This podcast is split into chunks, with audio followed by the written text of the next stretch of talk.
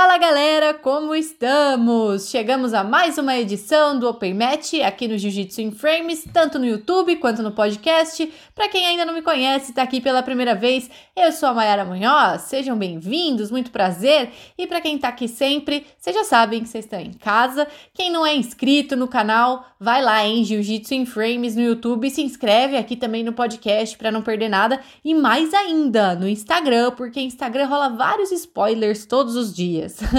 Bom, gente, antes de começar o Open Match de hoje, eu queria fazer um recap da semana. Então, da semana passada para essa, Cara, eu trabalhei real, a gente trabalhou muito porque aconteceram muitas coisas no mundo do jiu-jitsu e para garantir que vocês não perderam nada, eu vou lembrar tudo o que aconteceu. Então, além do Open Match de sexta-feira da semana passada que foi com a Karina Santi, no domingo eu fiz uma entrevista exclusiva com o Xande Ribeiro. Então, eu procurei ele para falar sobre a Ribeiro, né, e sobre a Six Blades, que estavam rolando várias teorias da conspiração, né, para variar, sobre a saída entre aspas de Xande da Ribeiro Jiu-Jitsu. A gente fez uma entrevista para esclarecer. Eu fiquei muito feliz profissionalmente falando, porque ele não tinha falado sobre isso ainda. Ele só tinha falado na social media dele e tudo mais, mas ele não tinha dado nenhuma entrevista de fato. E aí eu bati um super papo com ele, foi muito legal. Pô, a gente, sempre quando a gente conversa aí, o papo é longo e dessa vez não foi diferente. Então a gente não só falou da Six Blades,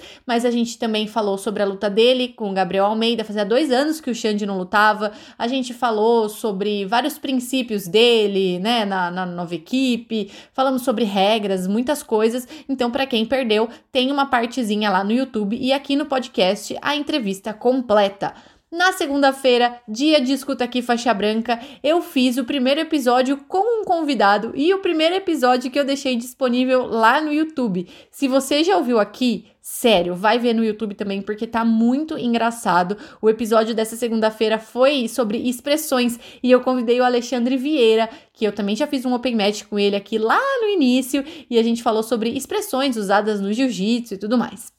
Na segunda-feira também rolou uma polêmica de uma equipe que expulsou, digamos assim, as mulheres da equipe, é, disse que as mulheres não poderiam mais treinar em, em, treinos mistos, mas a academia ainda não oferecia aulas femininas na grade. Então, indiretamente, podemos dizer que o professor convidou as garotas a se retirar. E aí, por conta disso, e no meio de tantas polêmicas que já estavam rolando no jiu-jitsu, eu aproveitei para gravar um episódio aqui no podcast sobre machismo, homofobia e, enfim, a falta de inclusão, na verdade que acontece no jiu-jitsu. E polêmica por polêmica, rolou uma polêmica também no final de semana sobre um vídeo que viralizou de um professor. Ele se chama Branco, ele é lá de Salvador, na Bahia.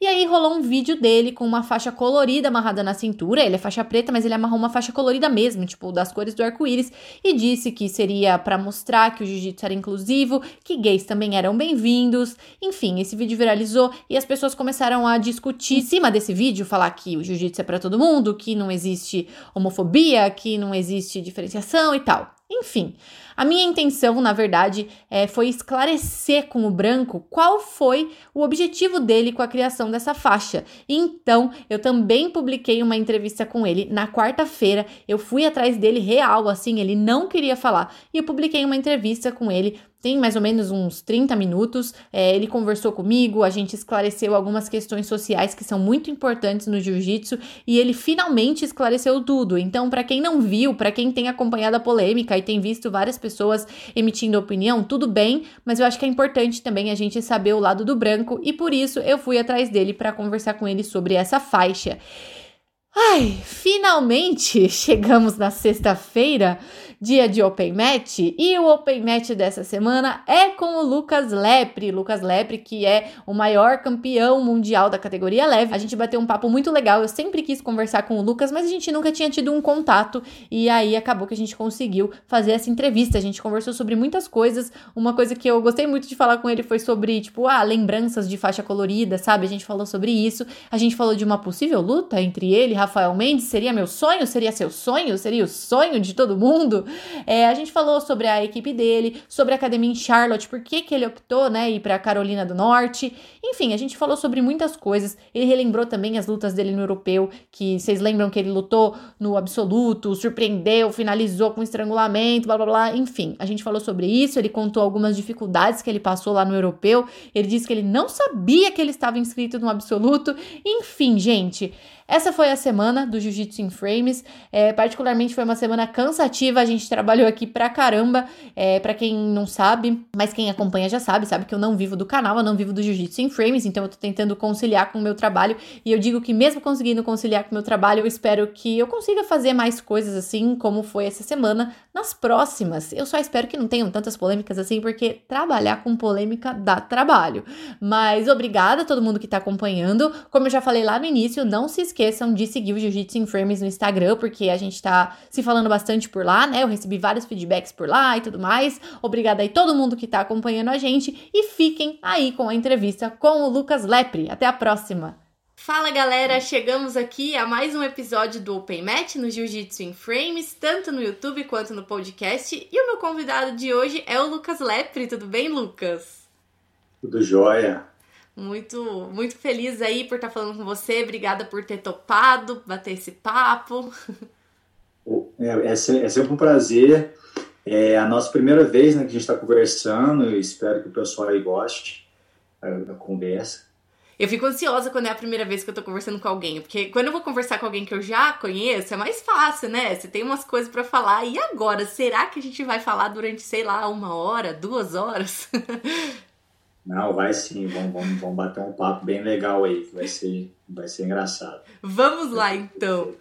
Ô Lucas, primeiro de tudo, assim, eu queria começar de um jeito meio diferente. Eu queria que você relembrasse um pouco do seu período de faixa colorida, assim, como que, como que foi para você chegar até a faixa preta, é, assim, suas dificuldades, algum momento que você, tipo, não esquece, assim, como faixa colorida, como que foi? Quem é o Lucas antes da faixa preta?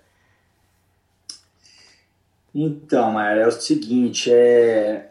eu demorei seis anos para poder pegar a faixa preta.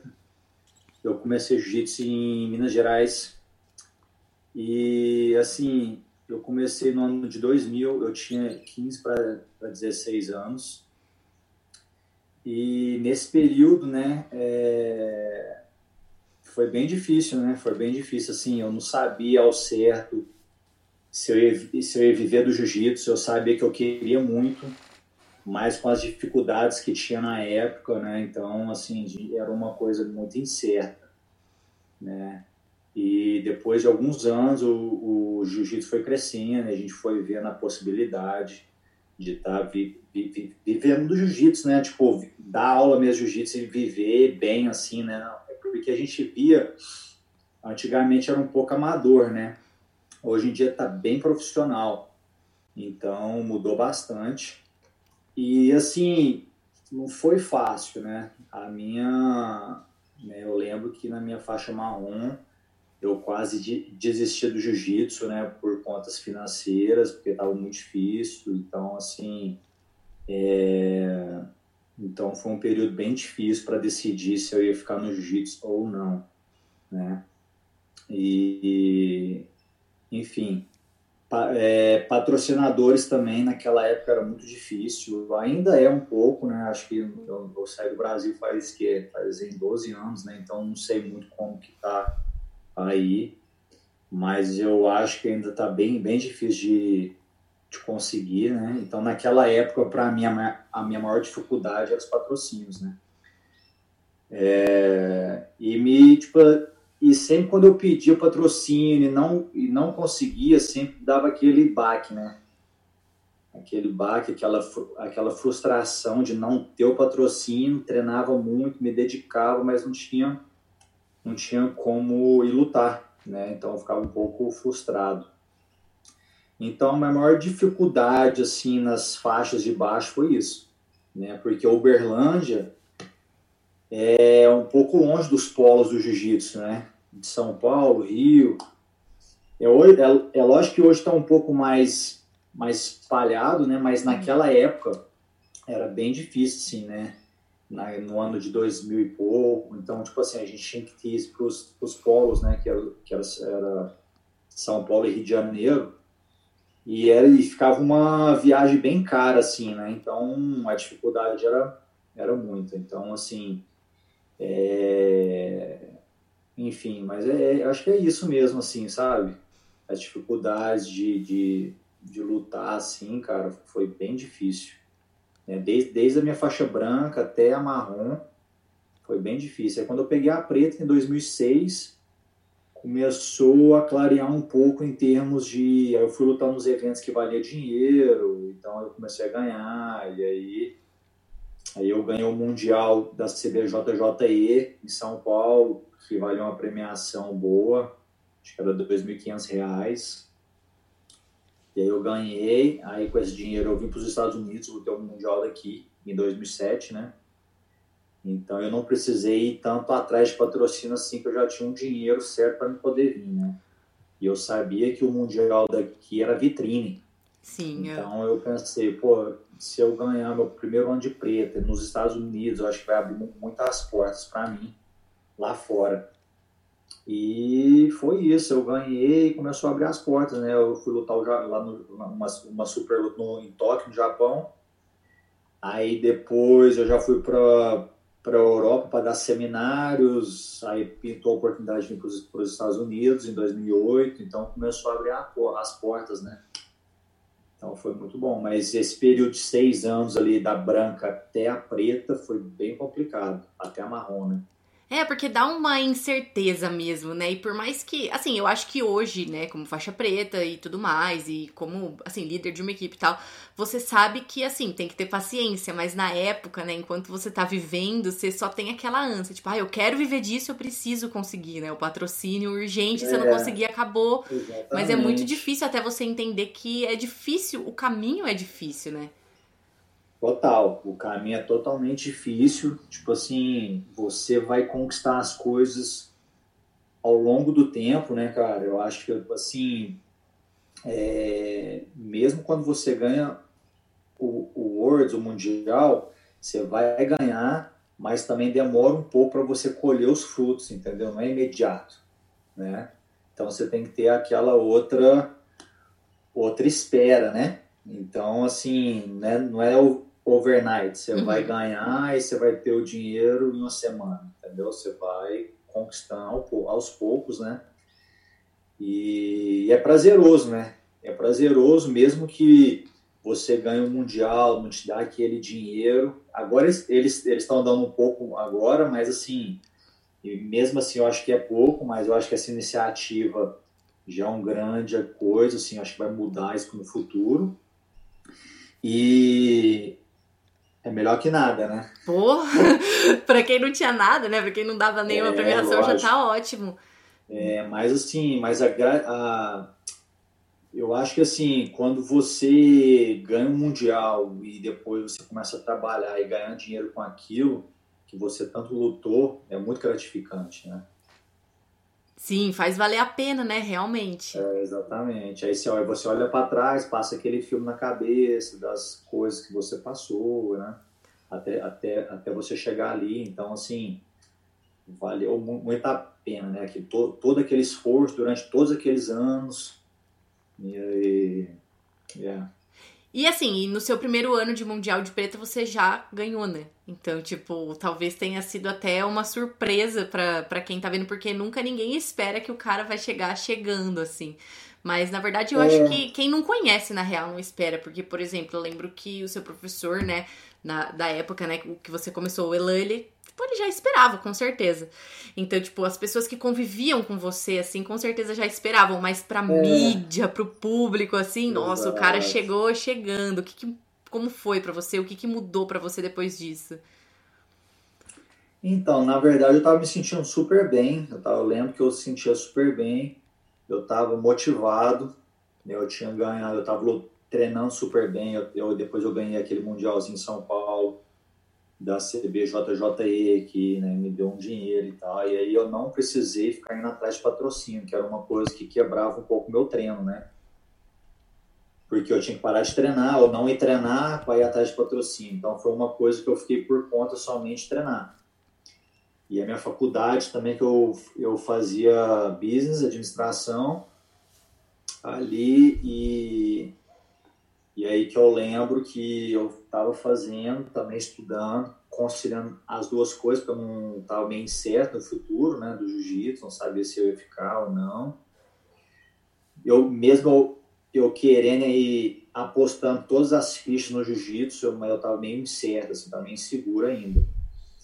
Mas enfim, aí quando eu ganhei o Mundial lá em São Paulo, né, que me deu um dinheiro e tal, aí eu fiquei por conta somente de treinar. E aí eu fui para São Paulo. Aí eu fui lá para São Paulo com o Fábio, fiquei lá fazendo um camp durante quase três semanas né, que me ajudou bastante também a ajustar o jogo, pegar mais confiança, né, e enfim, e aí e aí foi isso, aí eu ganhei o mundial, eu não, tipo assim, eu tava me sentindo bem, mas eu não eu não sabia assim se eu ia ganhar ou não, porque você nunca sabe, você se sente bem confiante, mas os meus companheiros de treino sempre falavam, pô, o Lucas vai ganhar, o Lucas tá, tá bom, sabe assim? Mas assim, eu sabia que eu estava melhorando, estava ajustando o jogo, mas você nunca sabe, né? Que você vai chegar lá e vai, e vai ganhar. E eu lembro que quando, né, o, acho que o favorito era o Celcinho naquela época, né? Que ele tinha ganhado dois mundiais e ele estava pro terceiro dele, né? E aí que eu lembro que eles falaram, Lu, você vai lutar com o Celcinho, provavelmente você vai lutar com ele e tal, você tem que fazer alguma coisa, que ele tem uma, uma, meia guarda boa e tal. Então aí daí eu comecei a estudar, porque na verdade eu não, eu não estudo muito os meus, meus oponentes, né? Uhum. Então eu comecei a estudar o jogo dele. E aí que na semifinal eu encontrei ele e ganhei, né? Que foi realmente as coisas que eu, que eu fiz no treino, eu fiz com ele. É, mas eu lembro certinho, tipo, a gente lutou no sábado, é, eu lutei no sábado, lutei até as quartas de finais. Não, minto. Ah, lutei as quartas no domingo, quartas e semifinal. Então, eu lutei duas lutas ali no, no sábado.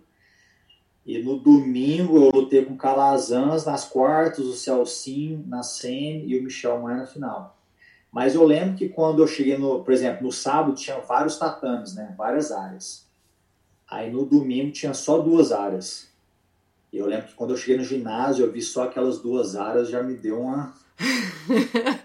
Aquela acelerada, né? Aperto, né? No peito, né? Falei, caramba. Eu falei, é hoje. Hoje é o dia, né?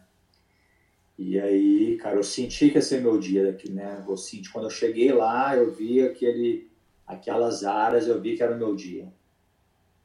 E, e foi meu dia, né? Foi meu dia, lutei bem mas é uma coisa que você sente, mas ao mesmo tempo você fica inseguro, é uma, é uma mistura de emoções ali na hora, entendeu?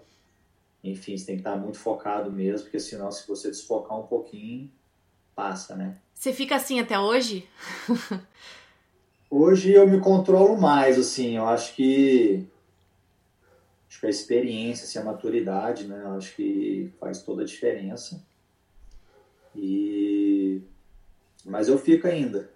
Eu fico nervoso, principalmente quando a gente vai para final, porque a final, né, eles te colocam num canto assim, né, e o seu oponente no outro canto, então você fica meio que isolado assim, você sobe a plateia. Então é uma adrenalina a mais assim, né? E tá todo mundo te olhando, né? Hã? E tá todo mundo te olhando, não tem nem como falar que não, porque às vezes, sei lá, tem. Eu não sei exatamente quantas áreas tem, acho que 12, no, nos dias normais, né? Sei, Mas tem várias sei, áreas. É. Então, tipo, não necessariamente estão te olhando. Agora, nos faixas pretas, assim, chegando naquele momento, todo mundo tá olhando. Todo mundo, não tem como. É, eu acho que as, é, depois, quando você chega ali no, no, no Sunday, né? Domingo, eu acho que é, são duas áreas, né? Nas quartas, semi. E a final são duas. Não, são só uma, né? Eles fecham, fica só uma área. E é, fica uma tensão, né? A mais mas na verdade eu me foco tanto assim que eu crio um túnel, né? Eu crio um túnel que eu, eu não vejo ninguém em volta, eu não vejo plateia, não vejo nada. Então eu fico focado ali, só vejo a área do tatame. É, porque é isso mesmo, né? Na real, que lá dentro é você e o seu oponente. E, tipo, naquele momento, se você ficar é... pensando muito em quem tá vendo, o que estão pensando, você acaba não se focando na sua é, luta, né? Exatamente. Você, você tem uma distração ali, pode te custar a luta, né? Então tem que. Um, um, um errinho ali pode ser fatal. Então tem que estar tá bem focado, né? E fazer seu máximo ali. E é isso. E como que você se prepara antes das suas lutas, assim, naquela na área de concentração? Porque tem gente que gosta de música, tem gente que não gosta de nada, tem gente que dorme, enfim, cada um se prepara de um jeito, tem gente que medita. Como que é a sua preparação? Você não tem nada muito específico? Cara, ah, eu escuto um pouco de música, sim. As músicas, mais músicas é, instrumentais. Eu gosto muito dessas músicas, né, só de instrumentos e tal. E as músicas que eu escuto quando estou malhando, quando eu estou fazendo a minha parte física, é, malhando treinando também. É porque eu faço um treino extra aqui, né? Eu faço um treino de jiu-jitsu e tal, e depois no final eu faço um treino extra com os meus alunos assim. Às vezes eu faço um só queda, às vezes eu treino treino curtos com mais explosão. Então eu faço, eu termino meu treino de em grupo, né? E faço um treino extra. Então, esse treino extra pode durar de 20 a 40 minutos, né? Então, depende do que eu quero fazer naquele, naquele dia. E aí que quando eu faço esse treino extra, eu ponho essas músicas, que me deixam muito focado. Que me dê, minha filha. é, querendo, é, eu tava falando, ah, essa música de instrumentos me deixa muito focado, né? Então, e quando eu estou malhando, fazendo a minha parte física também, eu coloco essas músicas para deixar bastante é, focado, assim. Então, quando eu, tô, quando, quando eu vou lutar, eu escuto as mesmas músicas, né? Para mim já, tipo, entrar naquele, naquele mindset, naquela, né, naquele foco único ali que precisa ter e lembrando tudo que eu fiz, né? Lembrando tudo que eu fiz, como é que foi a minha preparação, como é que eu me dediquei, entendeu? Porque a confiança vem da, da, da dedicação, né? Então, quanto mais você se dedica, mais, mais confiante e preparado você tá, né? Então, esse, esse é um, é um mindset, assim, que, que para mim funciona bastante. E depois de tudo que você já fez, né, no meio de jiu-jitsu, é, hoje em dia, por muitos, se não por todos, você é considerado o maior peso leve de todos os tempos, né? E aí chega um tempo que pode ser que tenha pessoas que é, levem isso como uma pressão, é, ou pessoas que levem isso como uma motivação. Como que você leva isso? Então, é, assim, o meu intuito na minha carreira sempre foi ser é, sempre foi quebrar o recorde né, no Mundial. Né? Então, esse foi o principal objetivo. E durante a minha carreira eu tive sempre, assim, ups and downs, né? Eu acho que todo, todo atleta, assim, que almeja que, quebrar recorde, seja qual, qual for o esporte, ele tem sempre altos e baixos, né? Porque, assim, por exemplo, eu lembro uma vez o, o, o Michael Jordan falando, né, que ele errou não sei quantas vezes para poder acertar. Então, eu acho que foi isso, a minha carreira foi isso, assim, sabe? Porque quando eu ganhei em 2007, depois eu fui ganhar novamente em 2014, depois de sete anos, né? Então, assim, eu tinha 22 anos quando eu ganhei o meu primeiro e depois o meu segundo foi 29.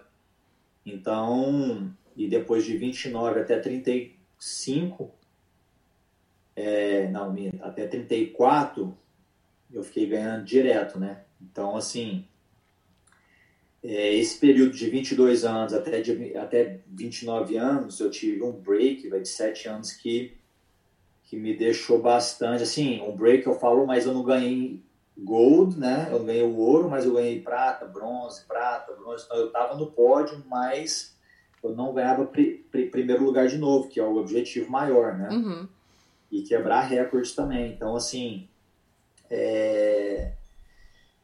então foi isso, sabe? Assim, eu tava lá em cima, aí eu comecei a colocar uma pressão que eu queria, que eu precisava de ganhar de novo, e essa pressão que eu colocava em cima de mim me fazia é, prender o, o jogo um pouquinho mais, porque ele meio de perder, né?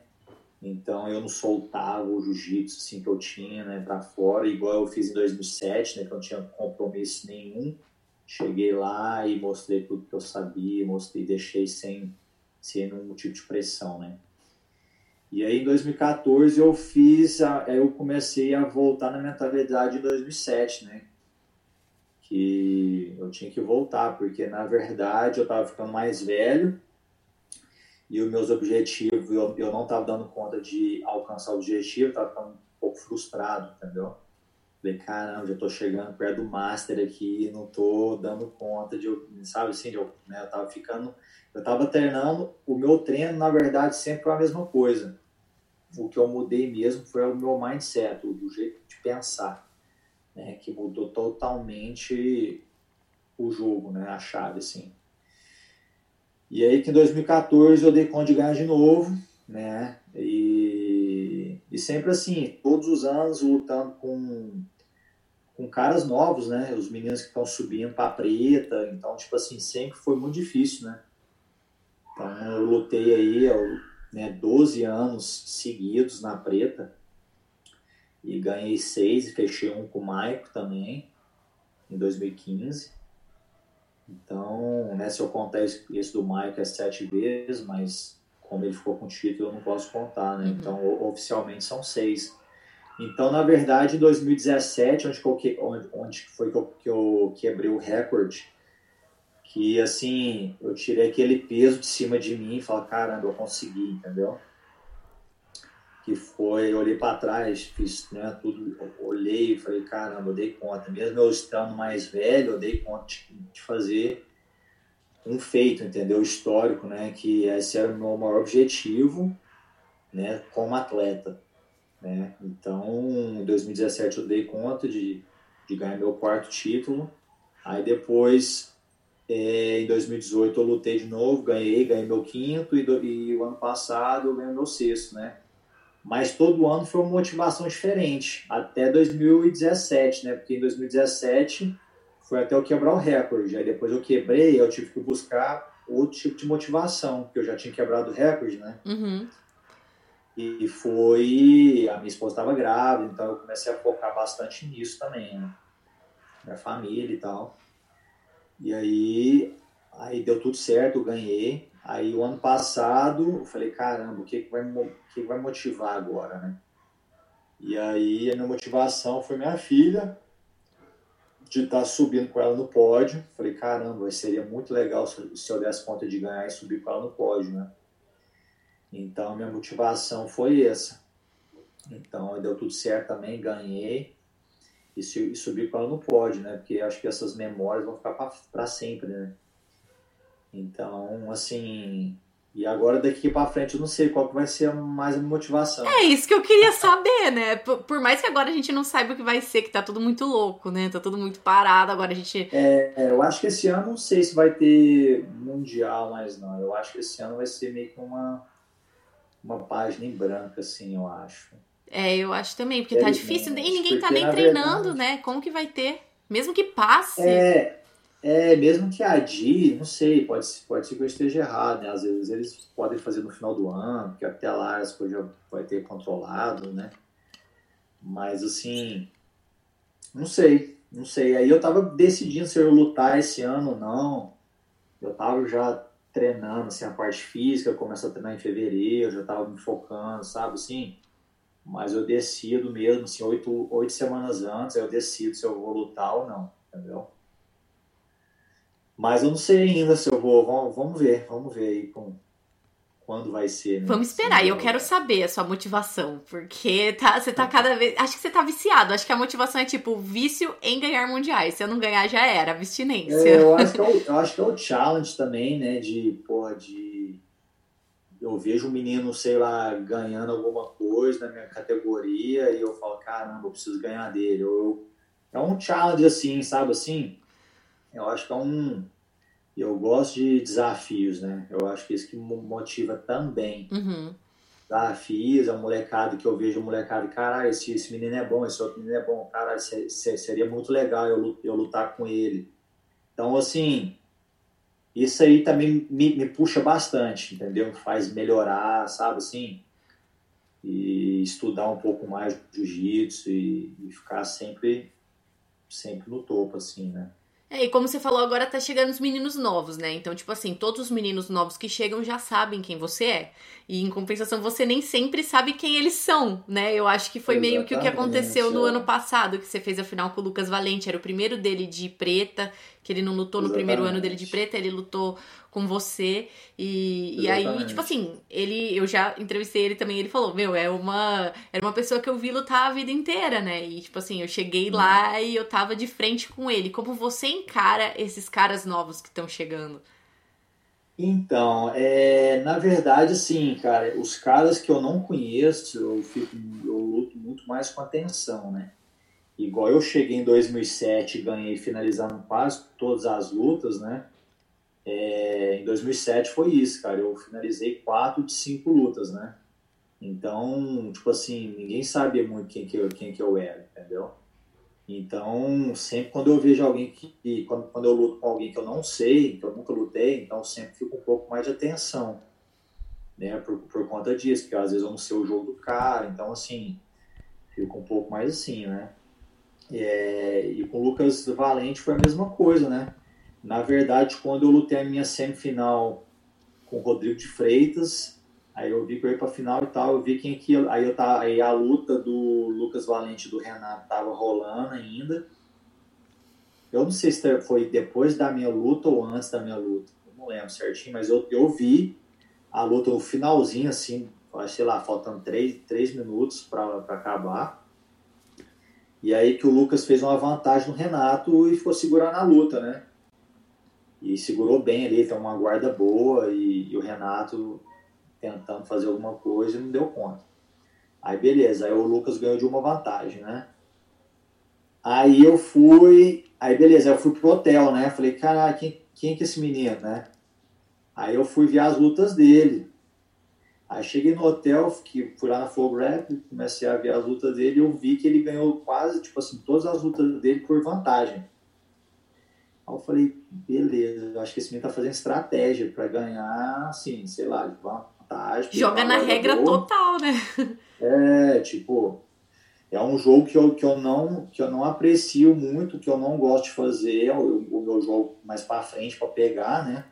Mas esse tipo de atleta que faz estratégia, é lógico que o, o, o campeonato o cara vai querer ganhar, seja de qualquer forma, uhum. seja fazer estratégia ou não, entendeu? cara vai ganhar de vantagem ou o que for, o cara tá jogando, né? Então, assim, aí eu fui olhar, aí eu prestei atenção, falei, caramba, eu não posso errar, porque eu tenho, tenho uma guarda boa, e se ele fizer vantagem em mim, igual ele fez nos outros, vai ser difícil de reverter, entendeu? E aí que eu comecei, a minha estratégia foi até ele abrir alguma coisa, assim, sabe? Tipo, eu comecei a colocar pressão a luta toda, não dar nenhum tipo de espaço para ele gostar do jogo, e, e ele segurou mais do que eu imaginava. Ele segurou bem, entendeu? Eu pensei que ele ia, ele ia abrir, ele ia errar alguma coisa, mas ele não errou muito a pegada, ele, sabe, se segurou certinho. E no finalzinho ali, né, onde que eu estava buscando ali a minha entrada para poder cair tipo numa meia, faltava, sei lá, 30 segundos para acabar, entendeu? Quando eu cheguei numa posição que eu sinto confortável, que é de isolar a pena e já quase caí na meia, Aí acabou o tempo. Mas, assim, foi uma luta, foi um menino que, assim, é perigoso, né? Porque se ele faz uma vantagem, para fazer outra também é difícil. Então, esse foi o, o lance, né? Não errar e bombardear ele o, o tempo todo, né? Até eu abrir alguma brecha. Não, e ele é muito flexível, é bizarro, assim. É, e, tipo, também, mesmo. e também ninguém esperava que fosse assim a luta, porque, obviamente, você entrou como favorito, né? Tipo, eu acho que. É, porque quando ninguém conhece, mas eu já entro. Esse negócio de favorito, para mim, assim. É lógico, ah, o Lucas pô, é campeão, não sei o quê, tá tantas vezes, ele vai ganhar. Mas não é assim, tipo assim, eu, eu me vejo, eu não me vejo quando a imprensa, a, a, a mídia, né, fala, né? Ah, o, tipo assim, quem que vai bater o lepre esse ano? Eles colocam, começam a colocar, às vezes, alguns caras, né?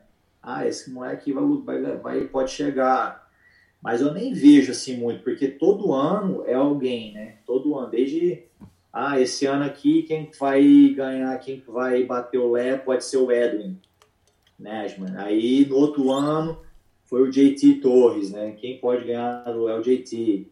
Aí depois o outro ano, pô, Lucas e Renato na final. O Renato acho que tem chance. Aí depois foi o Levi, aí ele foi perdeu na segunda luta, né? Foi, foi de, é, desclassificado.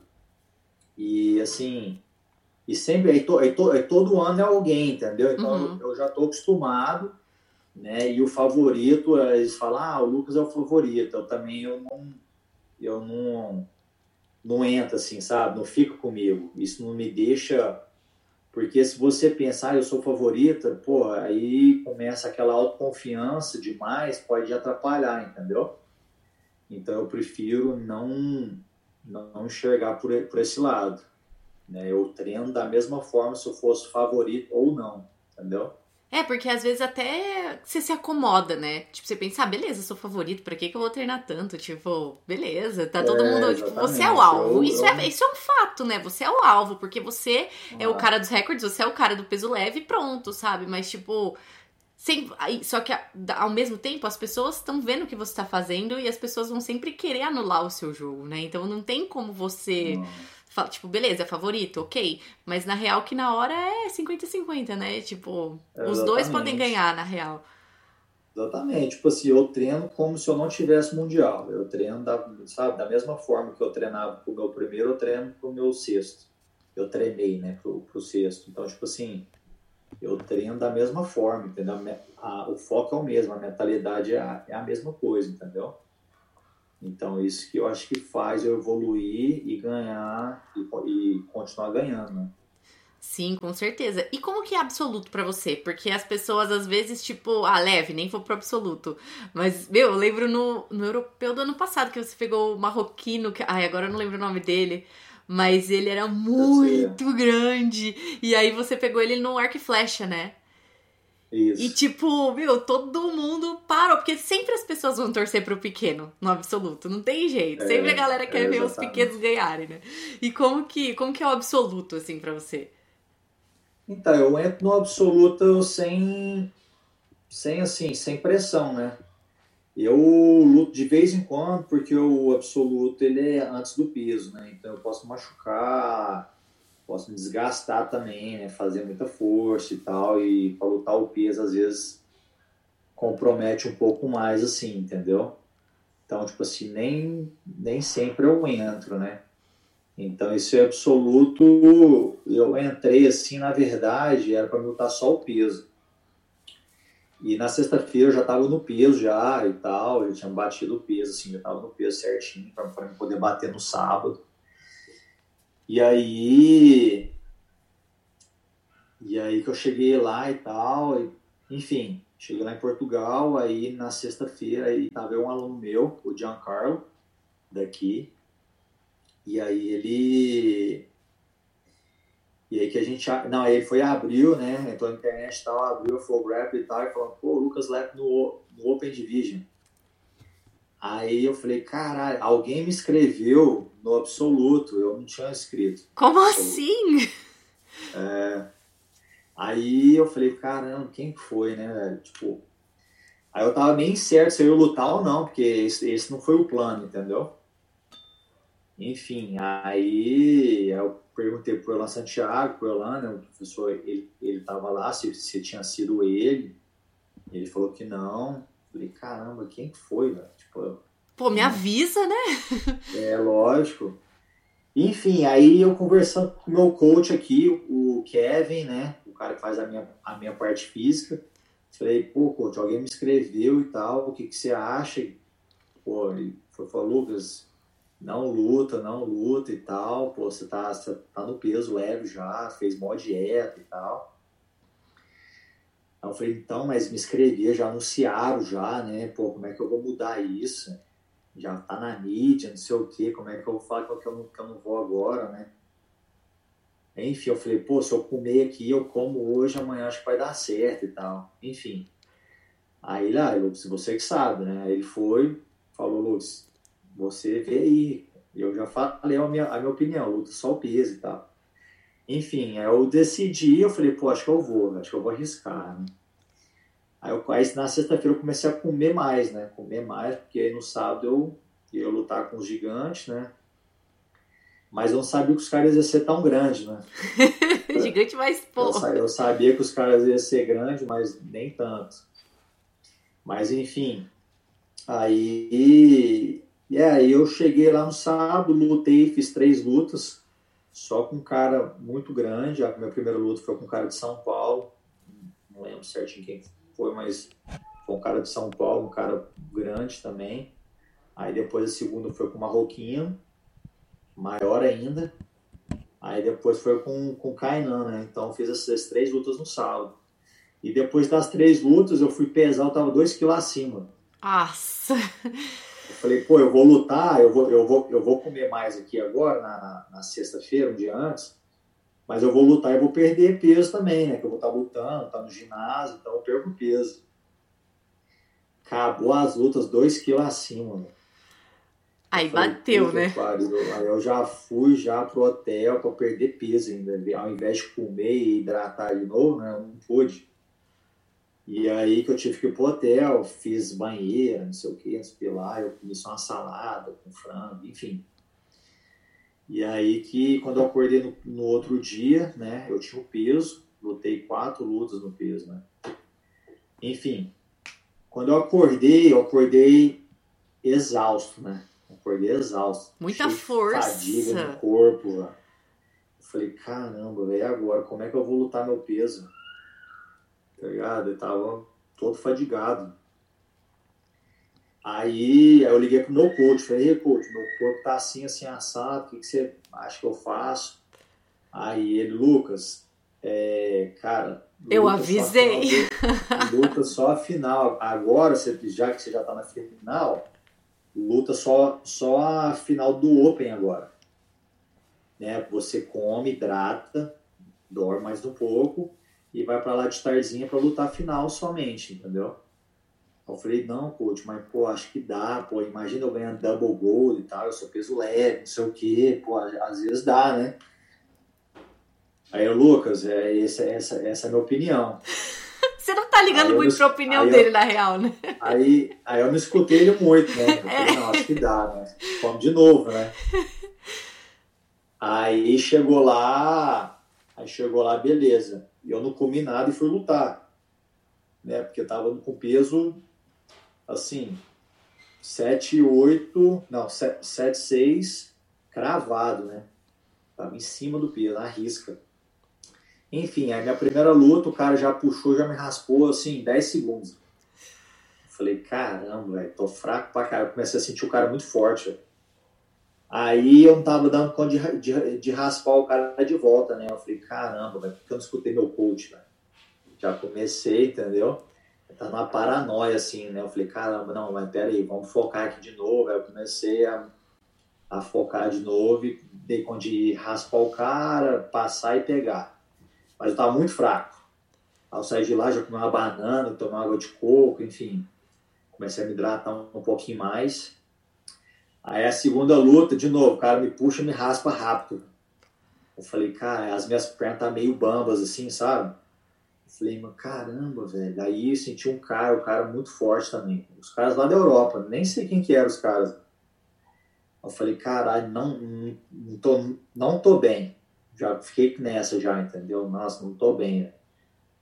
Aí eu fui lutar com. Aí a terceira luta eu lutei com um molequinho lá que ele faz lapela e tal, né?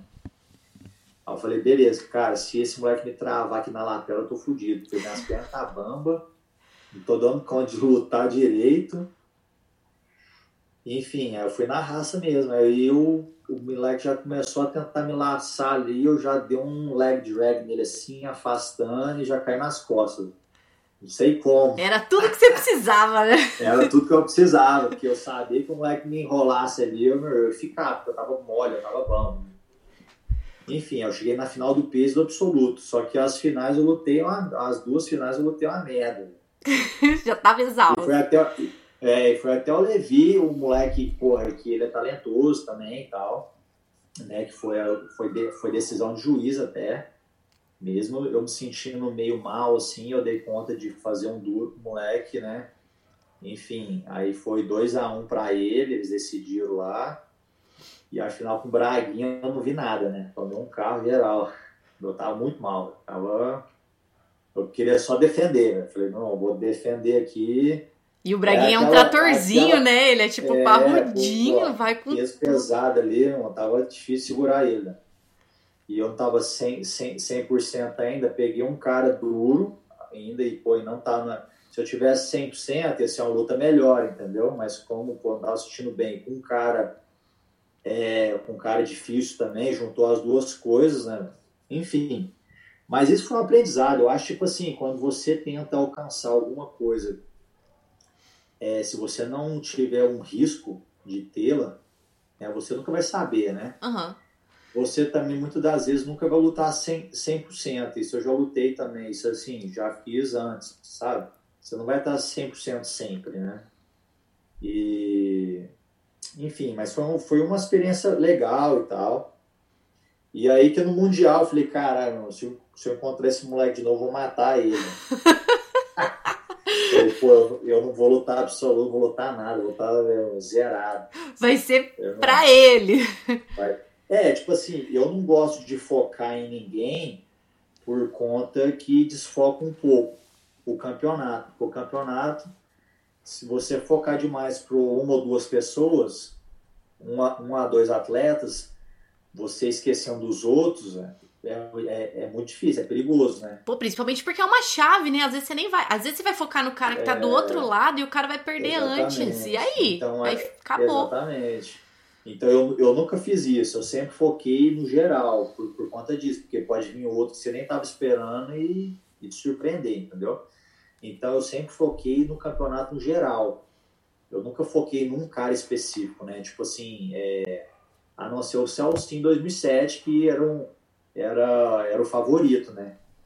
Então, tipo assim, eu tava focado naquela meia dele que, que era um pouco enjoado, mas enfim.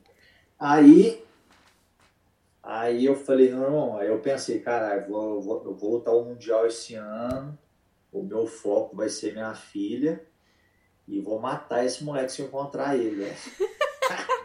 Ele é, ele é durinho, né? Ele uhum. tem tipo mais um jogo assim só de berimbolo e tal, mas é um menino técnico, entendeu? É, assim, e aí eu foquei na minha filha e tal. Falei, meu se eu encontrar ele no Mundial, vai ser, velho, pressão o tempo todo, entendeu? Mas aí ele foi desqualificado na segunda luta, né?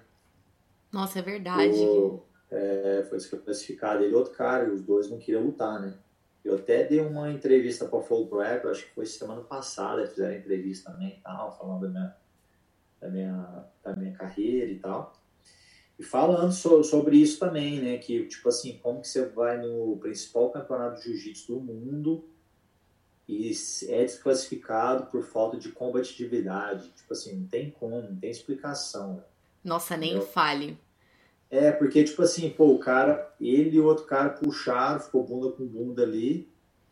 Falei, pô, sobe para passar, um, um, dos dois, entendeu? Tem que ter a iniciativa para poder, ou passa, ou, entendeu? Ou fazer alguma coisa, tá vendo que tá tendo pênalti, Bom, agiliza, alguém tem que fazer alguma coisa. E isso né? principalmente na faixa preta, né? Porque ainda se você tá Exatamente. começando, você fica meio inseguro, tipo, ai, não vou subir, sou melhor embaixo é, e tal. Mas, pô, na faixa preta é complicado. Passar, raspar. Quando se você treina um campeonato desse nível, sendo faixa preta também, e pô, um campeonato mundial, pô, você tem que treinar sabendo que você pode ir por cima ou por baixo, entendeu? Tipo, não pode né? Ficar ali querendo só, só jogar por baixo ou o que for, sabe assim? Aí eu falei até disso, porque, tipo assim, é uma vergonha, né? Você perder por falta de combatividade. Porra, Sim. Como, é, como assim, né? Entendeu? Eu lembro que no Mundial de 2016, eu e o JT tava fazendo uma dura, uma, uma luta super dura. E aí, mesmo a gente atacando um ou outro, eu tava tentando aplicar queda nele, ele também tava tentando aplicar queda em mim, enfim. Mesmo assim o juiz estava dando pênalti, velho. Pênalti, pênalti. Aí eu olhei no placar e eu vi que mais, uma, mais um pênalti a gente ia ser desclassificado. Aí eu olhei pro, pro, pro Mário Reis assim eu falei, what the fuck, né, o que eu vou fazer agora? E o JT é duro por cima também. Então, uhum. tipo assim, eu tinha que puxar na boa, né? Enfim, aí eu fui, puxei, tentei raspar no finalzinho, ganhei a vantagem. Ele caiu, ele caiu no chão e subiu de volta e tal. Enfim, o juiz me deu a vantagem, eu ganhei pela vantagem. Mas se eu não tivesse puxado, tivesse a iniciativa de buscar mais a luta, eu vi que ele não ia puxar para a guarda. Eu vi que eu vi ele e o coach dele estavam se eles estavam fazendo uma estratégia para me puxar. Uhum. Então eles eles fizeram isso, deixaram ter pênalti, sabe assim, até o finalzinho para me puxar, para me ter iniciativa de puxar, entendeu? E eu tive que puxar, né? Porque eu vi se eu não puxasse a gente ia ser desclassificado. Então, assim, só para relembrar do jeito que alguém tem, tem que ter iniciativa, né?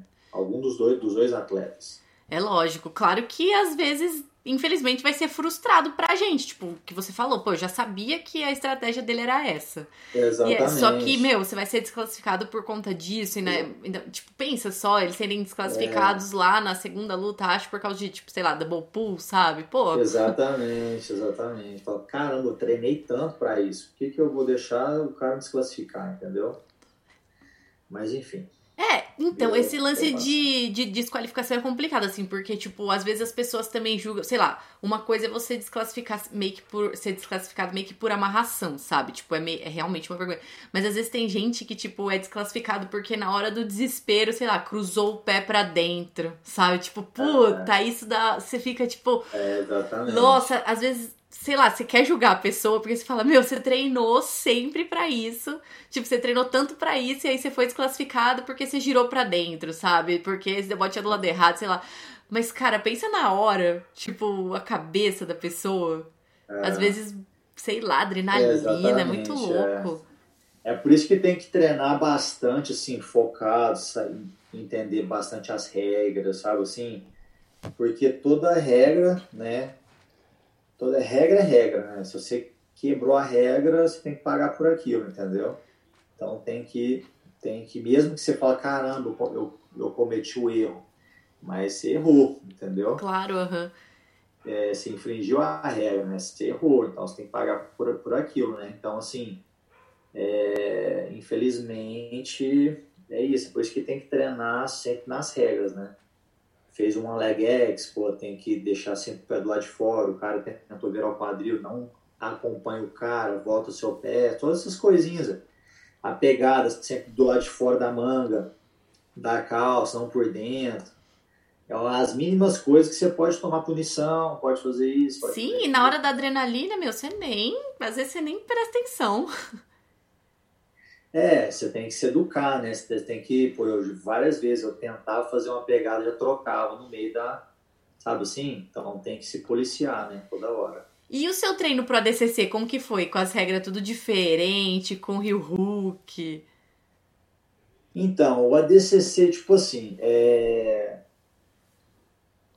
na verdade, eu treinei, eu fiz um camp durante oito semanas, né? Treinei bastante wrestling, é, eu, eu com os meus alunos aqui.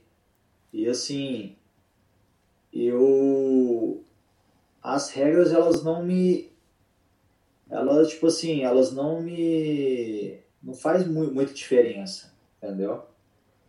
Só as, a questão de ataque de pé, essas coisas, entendeu? Mas em termos de minutos e tal, para mim é eu sei que eu preciso estar com um condicionamento melhor, sabe? Essas coisas assim, porque pode durar, sei lá, até 40 minutos, 30 minutos. Então, 20 minutos, né, nos dois, nos primeiros rounds. Você faz 10, depois pode fazer mais 5, e assim vai. E, e assim, é... Mas uh, pô, foi um evento ainda que eu me dedico tanto, e toda vez que eu treino bastante wrestling, é, é uma coisa que me sobrecarrega muito. Né? Eu preciso ainda não encontrar um balanço. Porque eu, eu falo, caralho, é o título que eu não tenho. Eu, duas vezes eu, eu fiquei em segundo. Aí eu começo a me dedicar muito, preparar muito. Aí eu, quando eu vejo, já estou de overtraining. Aí eu preciso parar um pouquinho e começar tudo de novo. Sabe assim? Então eu, eu é muito difícil para mim não colocar pressão em cima de mim mesmo por não uhum. ter o título eu falo, caralho, eu preciso de treinar mais. Eu começo a treinar igual maluco, entendeu? Eu, quando eu vejo, eu tô de overtrain, eu, eu machuco as minhas costas para do wrestling. Aí eu tenho que parar, aí eu treino de novo, aí é um equilíbrio ainda que tá um pouco off, assim, pra mim, sabe? E é outro esporte, na real, né? É outro esporte, não é, tem jeito. É, e tipo, e principalmente, porra, não é, não é que meio que desculpa, mas assim, eu treino sem tomar anabolizante. Aí, pô, tem vários caras que treinam tomando vários anabolizantes, aí os caras podem treinar mais, aí, sabe assim, pode ficar, ter um recover melhor, sabe? Tem, tem, tem vários aspectos, então é um, é um evento que permite isso, né? E como, tipo, eu não, eu não sou a favor né, de esteroides, assim, né? Então, assim, é, é um pouco frustrante, sabendo que eu vou lutar com vários caras que vão estar tá usando a droga, entendeu?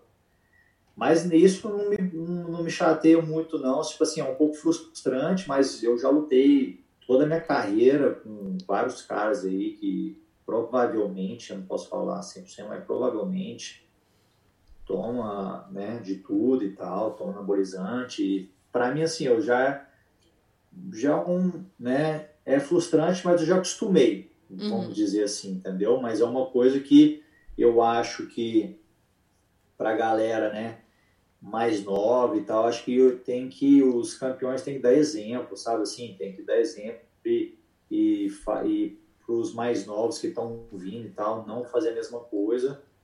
Porque, cara, o jiu-jitsu, na verdade, não é só a competição, né, velho? É um esporte, você tem, você tem que lutar limpo né? Você não pode usar nenhum tipo de droga, seja, entendeu? Então, assim, seja anabolizante, seja outras drogas ilícitas que, porra. Enfim, então tem que ter mais uma regulamentação nisso aí tudo, entendeu? Acho que a IBJJF já começou a testar, então acho que, né? Mas eu não sei se esses eventos, assim, são muito a favor no, no teste, entendeu? Porque eles querem, na verdade, todo, todo mundo muito muito atlético, muito, sabe assim? Não sei se pro evento ia ser bom. Então, não sei. Não é, no caso do ADCC, eu esqueci o nome dele agora. Eu tô tentando lembrar quando você tá falando, mas o organizador. Ele não esconde. Não, o outro. O, não, não, não o Mo, o outro que é mais. O promotor tatuadão, esqueci o nome dele. Total. Ah, não, ele é só. Ele faz só o evento de, de luzes, né? É, e ele, tipo assim, ele o não Seth. esconde que ele é muito a favor, o Seth. Ele é muito a favor, é, né? E, tipo, ele do Fight to Win e tal. Então, tipo, eu acho que pro ADCC é uma coisa que, tipo, meu, vai continuar mesmo. É, porque, é, porque, porque na, na verdade você pode ver o estilão dele, porra, é. Não é só anabolizante, né? Pode ser qualquer outro tipo de. Ele, é, ele não. É. Mas, mas, mas, mas, assim, é uma coisa. É, porra, né? Tipo, esse cara eu conheço ele muito bem e tal. Ele já, ele já me chamou para lutar nos eventos dele e tal, nunca fui. Mas, mas assim, é. É, porque na verdade, porra, velho, por que, que o cara não é a favor de anabolizante, velho? Tipo assim, que, sabe assim? Por que, que ele é a favor, né, velho? Por que, que, ele não, que ele não é contra? Por que que. Enfim. É, porra, isso aí tem que. Não sei, velho. A mentalidade de lutadores tem que mudar um pouco, né, velho? Tem que, tem que mudar um pouco e, e ir pro lado mais saúde, assim, sabe? Sim. Ao invés, tipo assim, eu vou fazer tudo para ganhar. Entendeu? Tem cara que vende até a mãe para ganhar alguma coisa. É verdade mesmo. E eu acho que tipo existem assim, casos e casos, é sabe? Porque tem gente que, sei lá, tem alguma insuficiência hormonal e precisa usar alguma coisa que não, não necessariamente um anabolizante, sabe? Mas alguma coisa que pegaria no doping, sabe? Tipo, são casos e casos, né? Não, se for um caso de saúde, o cara precisa daquilo. Tipo assim, tem cara, tem várias coisas. Você pode comprovar também, se o seu médico vai dar uma carta sei lá, você não fabrica muito te testosterona, o que for, entendeu? Ou pode ser outros tipos de, não sei, mas assim, mas aí você vai ter o match, ou o match vai, ó, né, sabe assim, vai te dar uma carta, né, para você provar que você tá precisando de tomar alguma coisa para, sei lá, para elevar os seus hormônios, o que for, entendeu? Se for uma coisa de saúde, é totalmente diferente, mas se for uma coisa, porra, o cara quer tomar um sintético ali só para só para se dar melhor do que o outro, entendeu? Ter uma, ter uma recuperação melhor, tirar vantagem, né, em cima de outros é, fighters, né, lutadores. Sim, e você acha que a, a é que assim, a IBJJF está começando a falar um pouco mais disso por agora, assim, né? Acho que principalmente depois que teve esse lance do Kainan, que ele foi pego e um ano de gancho, tal, tal, tal. Acho que as pessoas começaram a ficar muito loucas atrás disso para saber, tipo, como que é, como que faz. É, e eu ouvi muitas críticas das pessoas em relação à federação, porque, tipo, a federação fala, ah, a gente testa. É, quer saber o que é, o que não é? Vai lá no site. Aí você vai lá no site, daí tem, sei lá, uma porrada de, de páginas da usada. Tipo assim, ninguém vai ler na real, né? Essa é a verdade. Então, tipo assim, muita gente tá falando que a IBJJF deveria de alguma forma capacitar melhor os atletas ou os coaches, né? Ou seja quem for, quem tá cuidando da alimentação das pessoas, dos treinos das pessoas, dos atletas, pra saberem o que pode e o que não pode, o que deve e o que não deve. É, eu queria aproveitar que a gente tocou nesse assunto para saber sua opinião sobre isso, né? Tipo, o papel da federação então, primeiramente, Então, primeiramente, é o seguinte, é... o que que acontece? A ousada, ela, é ela é terceirizada, né? Uhum. Então, assim, por exemplo, é lógico que eu acho que eles deveriam testar todo o pódio, né? Porque se o primeiro cair, aí, pô, beleza, aí você colocou o segundo lugar ali, o cara ganhou, mas ele foi testado também. Então, faz, faz mais sentido, né? Do que testar só o campeão, aí o cara cai e o segundo pode estar dopado também e ganhou o título, entendeu? Às vezes vale até mais a pena você ficar em segundo e ganhar o título depois, né? tipo... É, exatamente. É. Mas assim, isso é uma coisa, né? Que eu acho que eles têm que testar todo, todo o pódio, no mínimo, né? É, por exemplo, eu fui testar desde 2014, 2014 até até 2019. Só 2015 que não, que foi o Michael. Uhum. Mas em 2014, 16, 17, 18, 19, eu fui testar todos os anos. Né? Mas assim, é, e eu tomo suplemento, eu tomo o básico. Eu tomo só aminoácido, glutamina, eu não tomo muita coisa, entendeu? Mas assim, eles dão a opção de você ir no site da usado, você vai lá e confere tudo que você, você acha que você está tomando, tá, você vê se está legal ou não. Mas assim, por exemplo, a IBGF, elas, eles deram vários palestras já sobre isso, só que ninguém ia. Uhum.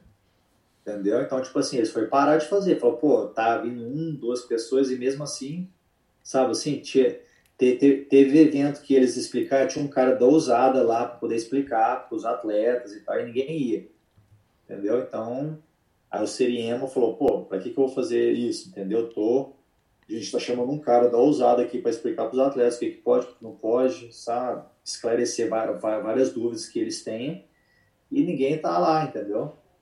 Então, tipo assim. Não vale o é esforço, o né? Uhum. É o erro dos atletas. Às vezes eles reclamam tanto, mas não sabem. Né, que os caras estavam oferecendo. Até sabem, mas às vezes tem preguiça de ir, ou não tá nem aí, entendeu? Não sei. É, enfim, eu acho que vai mais do atleta, mas eu acho assim, o cara o cara tem, se o atleta tem um, um nutricionista ou o que for, entendeu? Que cuida da parte de alimentação ou, su, ou suplementação, esse profissional tinha que ir no site e olhar para tomar conta do, do, do, do atleta. Fala, beleza, eu vou passar esse, esse suplemento aqui para ele. Peraí, deixa eu ver se pode. Vai lá na lista, antes de passar, ver se pode ou não pode, passa para o atleta, entendeu?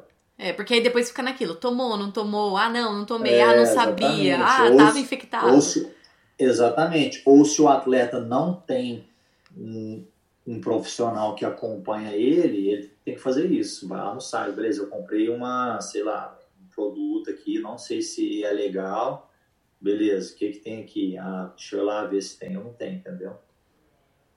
Enfim, é. é. Mas eu acho que suplemento também, eu, eu né, o meu coach falou que o mais importante é comida.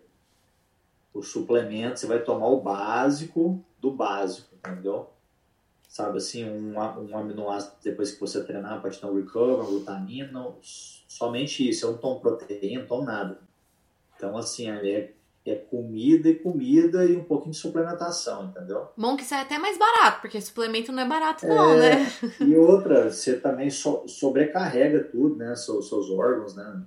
E, e, na verdade, por exemplo, tem suplementos, principalmente aqui nos Estados Unidos, que não é regulamentado, você nem sabe que pó que tem ali dentro.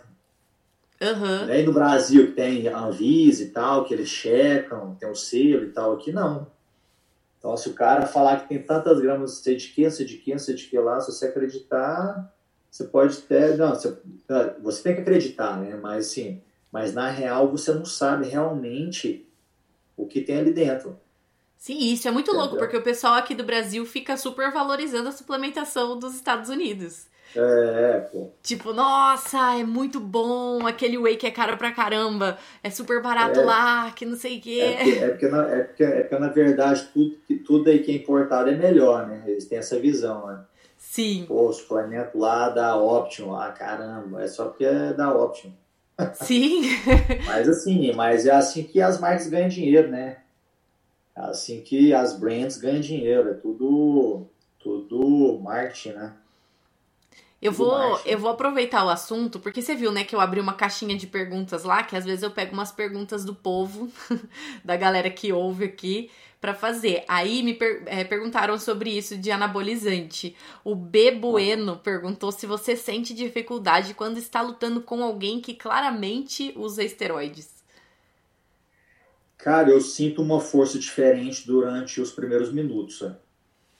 Mas depois a minha resistência, a minha, né, tipo, eu sinto que os caras precisam de muito mais oxigênio, sabe, assim, vai no mudo, sabe, assim, eu, eu, eu, sinto que eles cansam mais rápido, né, é lógico que de uma luta para outra, às vezes eles podem re recuperar um pouco mais, uhum. né, de uma luta para outra, o cara acabou uma luta, vai para outra, pode ser que eles se recuperam mais, mais rápido que eu, né, mas, assim, cara, eu, eu, eu, sinto os caras muito fortes no, no início ali, os, os, três primeiros minutos ali, quatro, eu sinto os caras bem fortes. E dá, assim, dá para perceber, meu, dá muito para perceber, perceber, porque é... é... uma força descomunal. Só que, só que é o seguinte, eu nem, eu nem preocupo muito com esses caras, eu preocupo com aqueles, não, aqueles caras que não fazem tanta força. Entendeu? Eu preocupo mais com eles, com um cara, um cara mais técnico, um cara, sabe assim, o cara que faz força pra caramba, eu sei que ele vai cansar.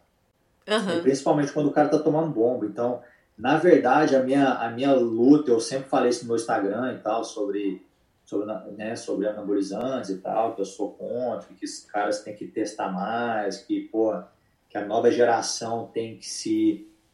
Não para elas é, acreditarem que eles podem chegar lá sem, sem, sem tomar nada, sabe? Assim, eu acho que eu acho que tem que ser assim, sabe? E, e mostrar para eles, tipo assim, eu falei, ó, eu ganhei tudo que eu ganhei hoje em dia sem, to sem tomar nada. Então vocês não precisam de, de, tomar nada, né? Então acho que esse é o principal, cara. Acho que é o, o principal. Você vai ficar um pouco frustrado porque os caras estão tendo essa vantagem de, tomar as drogas, né? Só que, cara, tem que pensar lá na frente também, entendeu? Na sua saúde, na sua vida, na, sabe assim, né? Né? Porque na verdade eu sempre fiz o jiu-jitsu ao long term, né? Sempre fiz pensando no futuro e, treinando meus, sei lá, 50, 55 anos saudável, sabe assim, né? Enfim, isso. Mas eu, nem, eu nunca me preocupei tanto. Isso já me preocupou mais quando, quando, quando eu era mais novo eu falava, caralho, será que eu preciso tomar isso também? Eu sempre ficava naquela, sabe, naquela, naquela dúvida. Naquela é porque você vê um monte de gente fazendo e. É, exatamente. É isso, né? Eu vi um monte de gente e falei, caramba, será que eu preciso também? Porque senão, eu, senão eu, eu não vou dar conta de chegar lá. Então, essa era a minha dúvida, assim, aquela briga interna, entendeu? Sabe? E graças a Deus eu, procuro, eu achei um, um preparador físico muito bom, que é contra também, sabe? Assim, porque se você encontra um preparador físico que é a favor, pô, velho, aí ele pode, sabe assim, velho, ele vai te influenciar, ele vai, sabe? E todo, pô, o preparador físico, você vê se ele é bom quando ele ele faz um atleta muito bom sem tomar nada. Uhum. Pô, se você colocar um atleta para tomar droga e fazer ele, ele campeão, cara bom, sabe, um cara com um físico bom, é fácil. Você, você, você tá dando droga, droga pro cara, entendeu? Mas o preparador físico, você vê se ele é bom mesmo nisso, sabe assim? Não, indica, não indicar droga pro, pro seu cliente, sabe? Então, tem vários fatores assim, sabe? Então, um bom, um bom educador físico, né, é essencial essencial. Sim, e tem que estar na mesma vibe também, né? Não tem jeito. Se você quer usar droga, beleza. Então, tipo, você vai achar alguém que vai te ajudar é, com lógico, isso, entendeu? Lógico, então, tipo, é a vibe é. mesmo da pessoa, não tem jeito. Totalmente. E aproveitando de. Lembrando que você falou da, de guarda-lapela e não sei o que, que amarra, que não sei o que. É uma guarda muito chata, né? E agora tá todo mundo usando essa maldita dessa guarda. E você sempre gostou de passar, né? Não tem nem o que falar. E como que como que é isso para você? Tipo, porque, meu, vai. O jogo vai inovando, né? Então, tipo assim, primeiro foi berimbolo, agora tem essa guarda. E, tipo, como que, como que você treina isso, né? Como que você se desvencilha então, disso? Então, na verdade, assim, vocês podem ver que eu não fico muito preso em jogo nenhum, né? Tipo, ninguém me coloca muito na, na guarda-lapela, na fifth, ou na, sabe assim, ou, na, ou até no, no berimbolo mesmo também porque o meu jogo é bastante de antecipa antecipação e de prevenção, né? Então eu, eu me previno bastante, então eu jogo muito nisso, eu jogo muito de antecipar as posições, prevenindo que os meus oponentes me encaixam alguma coisa que eles vão dar conta de me prender ali, entendeu?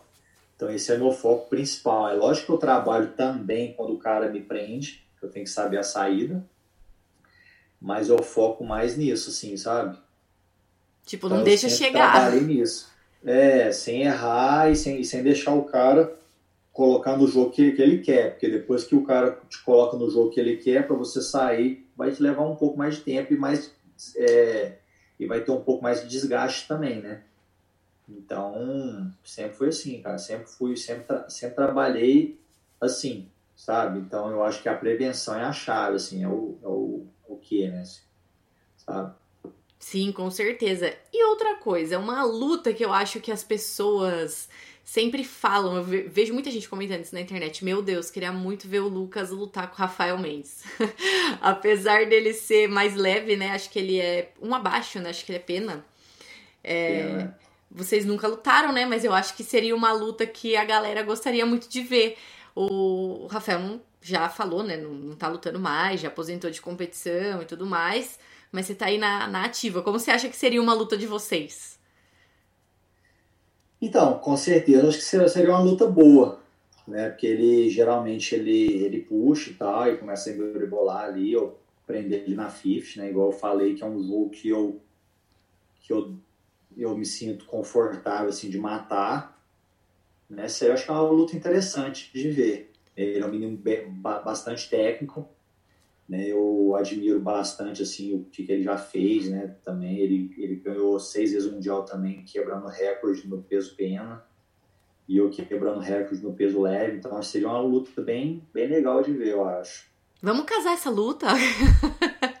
A gente pode falar com o Seth, tá vendo? Ah, é, seria, seria legal, não sei, né? como que seria a questão né, de, né, de, de vestimento e tal, tudo tem que ser, né?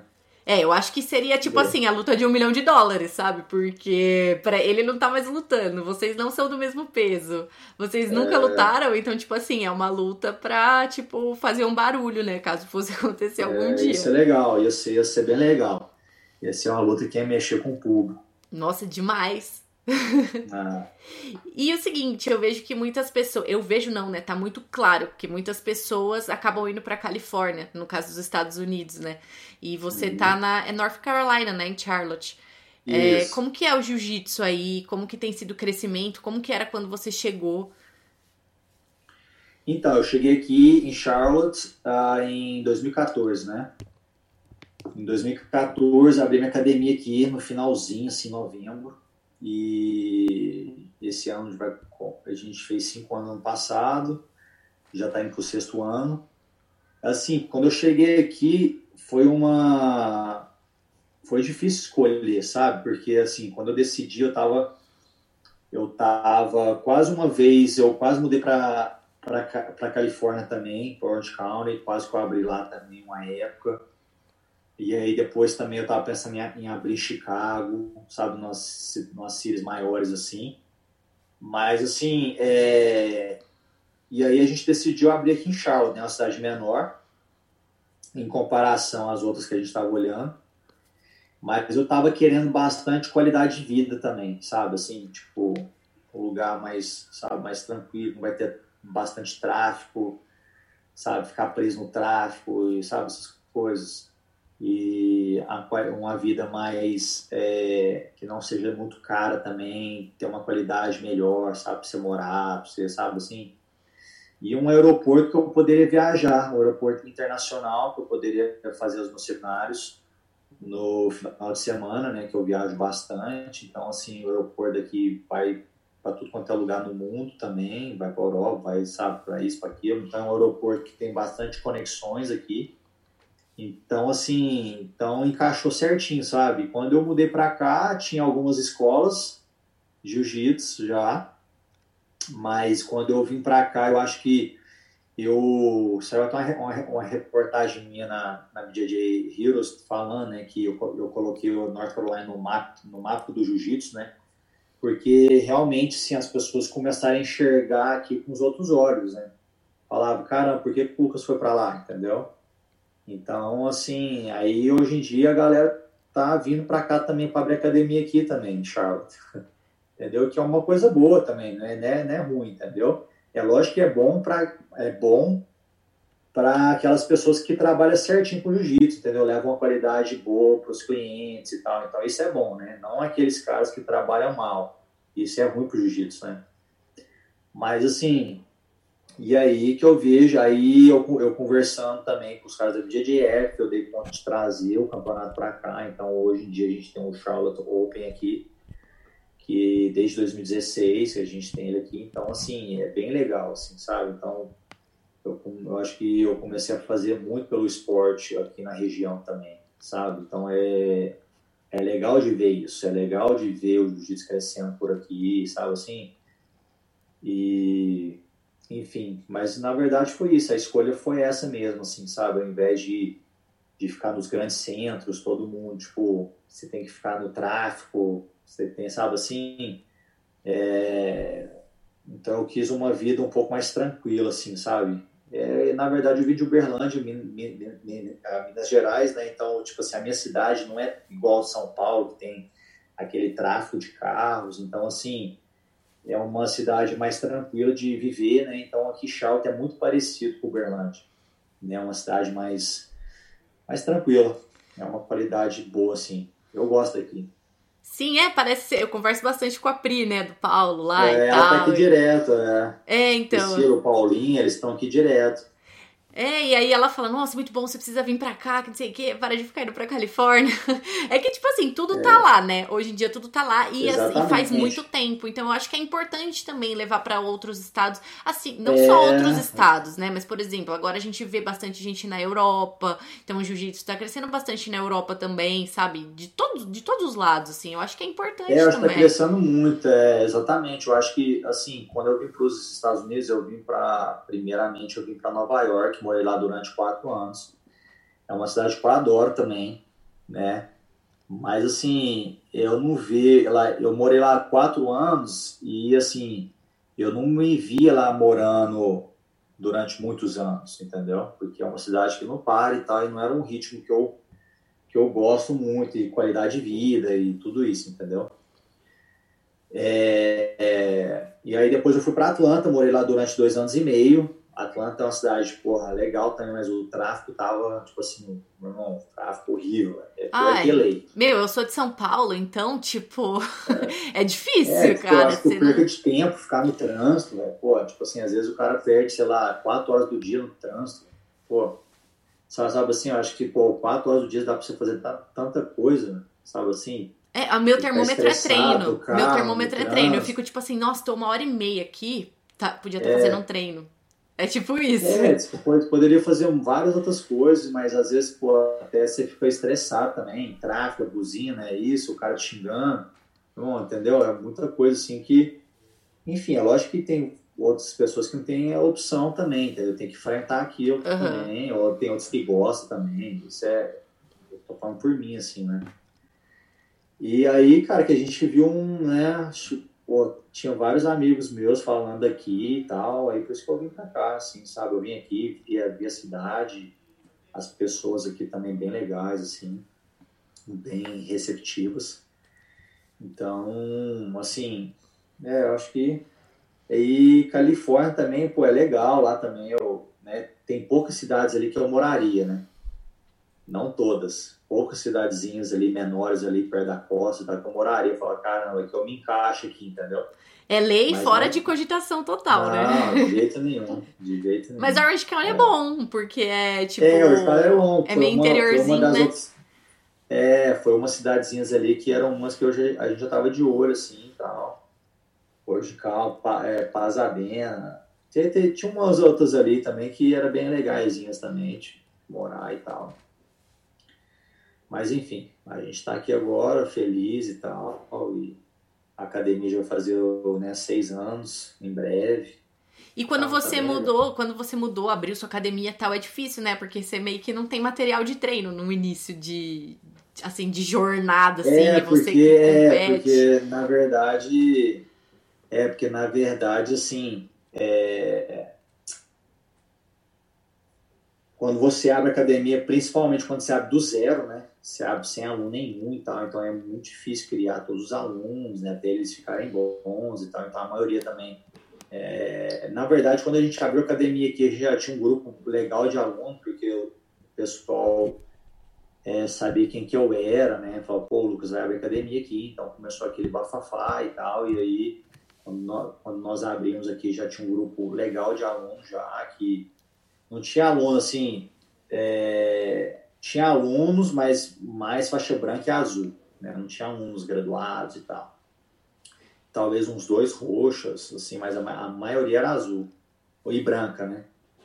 Mas enfim, de pouquinho em pouquinho a gente foi mudando isso, a gente foi né, construindo os, os alunos e tal. Vieram alguns caras para poder vir treinar aqui comigo também, e, e eles estão aqui até, até hoje também. E assim, é, enfim, é isso aí, de pouquinho em pouquinho a gente constrói né, a, a equipe. E além de competidor e professor e faz tudo, né, na academia, você falou que você fez administração, né? Você chegou a se formar ou não? É, não, eu tranquei, né? Que eu vim embora em 2008, então eu tranquei na metade, um pouquinho mais da metade, assim. Eu fiz dois anos e meio, era quatro anos. E aí que eu tive que trancar, porque tive, né, tive essa proposta para vir para New York e, porra, né? E foi tudo que eu queria, né? Então, uhum. assim, proposta boa de salário, de tal, de visto de trabalho, enfim, aí eu falei, bom, é agora. É, mas querendo ou não, você acaba, tipo, aprendendo algumas coisas e aí agora você tá administrando, né, sua própria academia. Como que é a administração é, eu... da sua academia? Então, a minha esposa, ela ajuda bastante também, né, ela, ela toma conta de várias partes, né, em questão né, administrativa, sim, de taxa, de, de tudo, sim, questão do business, a gente ela fica por conta disso, eu fico mais por conta da parte técnica de aulas e tal, entendeu? E, e essa outra parte, assim, ela toma mais conta, assim. Quando tem que resolver alguma coisa, a gente senta junto e resolve junto, mas, né, mas essa parte, assim, de, de, de números e tal é com ela. Ela não treina? Ela treina, ela faixa branca, fazem 11 anos faixa branca. é porque ela fica ela treina, depois ela para, ela treina de novo, aí ela tem que fazer uma outra coisa, tem que fazer um curso, ela foi pra faculdade aqui, aí depois. Aí sabe assim, aí depois a gente teve a, a nossa filha, aí, aí foi sempre alguma coisinha assim que ela, ela ama, só que tipo assim, ela não dá continuidade, né? É, mas, por exemplo, ela voltou a treinar no final do ano, tava vindo certinha. Eu já até testava para azul agora, mas aí teve esse, esse, problema do vírus e tal, então, enfim. Pô, será que não é mas é para ela é... ser. Será que é para ela ser faixa branca pro resto da vida? Como assim? Não, não, ela, ela, vai, ela vai em breve e ela vai estar tá de azul. E na, na verdade, tipo assim, ela já tá com nível já, ela já tem um nível de azul, sabe assim? Mas eu sou meio exigente, assim, então eu quero que ela esteja, assim, num ritmo bom, numa, numa, como é que chama? Numa frequência boa de aula, né? Uma constância, assim, né? Então, quando ela tiver isso, quando eu ver que ela... Porque em nível, assim, tec, técnico e tal, ela já tem já um nível de azul. Mas eu quero que ela se comprometa, né? Então, ah, com quando certeza. eu estiver vendo isso, aí é hora de testar. Marido, às vezes as pessoas falam que, ah, não, a, a esposa do mestre já vai, ter, já vai nascer de faixa preta, já vai chegar na academia de faixa preta, que nada, é mais exigida ainda. É. Mesmo porque tem aquilo lá, não, é a esposa do professor, então ela tem é. que estar tá bem treinada, né? Porque vão, é responsabilidade. É. E nessa pandemia doida aí que a gente tá vivendo, você vai ter uma aula daqui a pouco, né? Como que tá sendo aí o seu schedule, como que tá sendo a seu, sua agenda de treinos, é, como que você tá fazendo, né? Até para manter os seus alunos por perto e ativos. A gente fechou a academia e tal, então eu tô dando um conteúdo para eles online, que a gente tem, né? A escola online também, o programa nosso online, que eles estão tá tendo acesso, e eu também, uma horinha por dia, eu dou uma aulinha para eles também, que eu acho que é muito importante, né, ter esse contato com os alunos e assim e fazer que eles, né, continuem é, fazendo jiu-jitsu em casa, né? Não somente vendo os vídeos, mas praticando um pouco. Então, por isso que eu tô fazendo essas aulinhas com eles agora. Ah, é bom para manter também a cabeça no jiu-jitsu um pouco, né? Porque às lógico, vezes as pessoas estão meio desesperadas. E manter ativo também, né? Porque tem várias pessoas que têm aquela disciplina de fazer algum exercício e tal, mas tem outras que não, que precisa de alguém estar tá puxando ali do lado, né? Sim. Então eu faço esse papel agora de puxar eles, entendeu? É, então, e, e, e motivando eles também, né? O tempo todo. Sim, é importante pra caramba, ainda mais nessa época que tá todo mundo meio tipo, ai, achando que nunca vai voltar e tal. Exatamente. É. Mas daqui a pouco a gente tá de volta, né? Tem só descobrir a cura disso aí. Sim, e ter paciência né? também, achar, né? Achar um remédio que, né? Achar um remédio que, que cura, que, sabe assim, que se você pegar o vírus, esse remedinho aqui você tomar, você vai estar tá bem, sabe assim? Então, em breve vai ter um aí, a gente vai estar tá livre se Deus Sim, quiser. a gente tem que ser positivo também. Lógico. Mas é isso, Lucas. Muito obrigada. Foi demais. Ah, obrigado você. Obrigado pela chance de estar tá falando aqui do seu, seu channel aqui. Espero que vocês tenham curtido. E espero que você possa vir aqui também, Charles, né, fazer um treino e visitar a gente também um dia. Sim, eu também espero. Vamos, vou, vou, planejar aí uma tour. A Priscila já me enche o saco por aí, ó. Enche o saco como se fosse muito difícil, né? Tipo, nem precisa encher tanto saco, é só ter oportunidade mesmo. Tá Mas bom. muito obrigada, Lucas. Boa Obrigado aula. Você. Tchau, tchau. Obrigado. Tchau, tchau e até a próxima. Valeu. Tchau, tchau.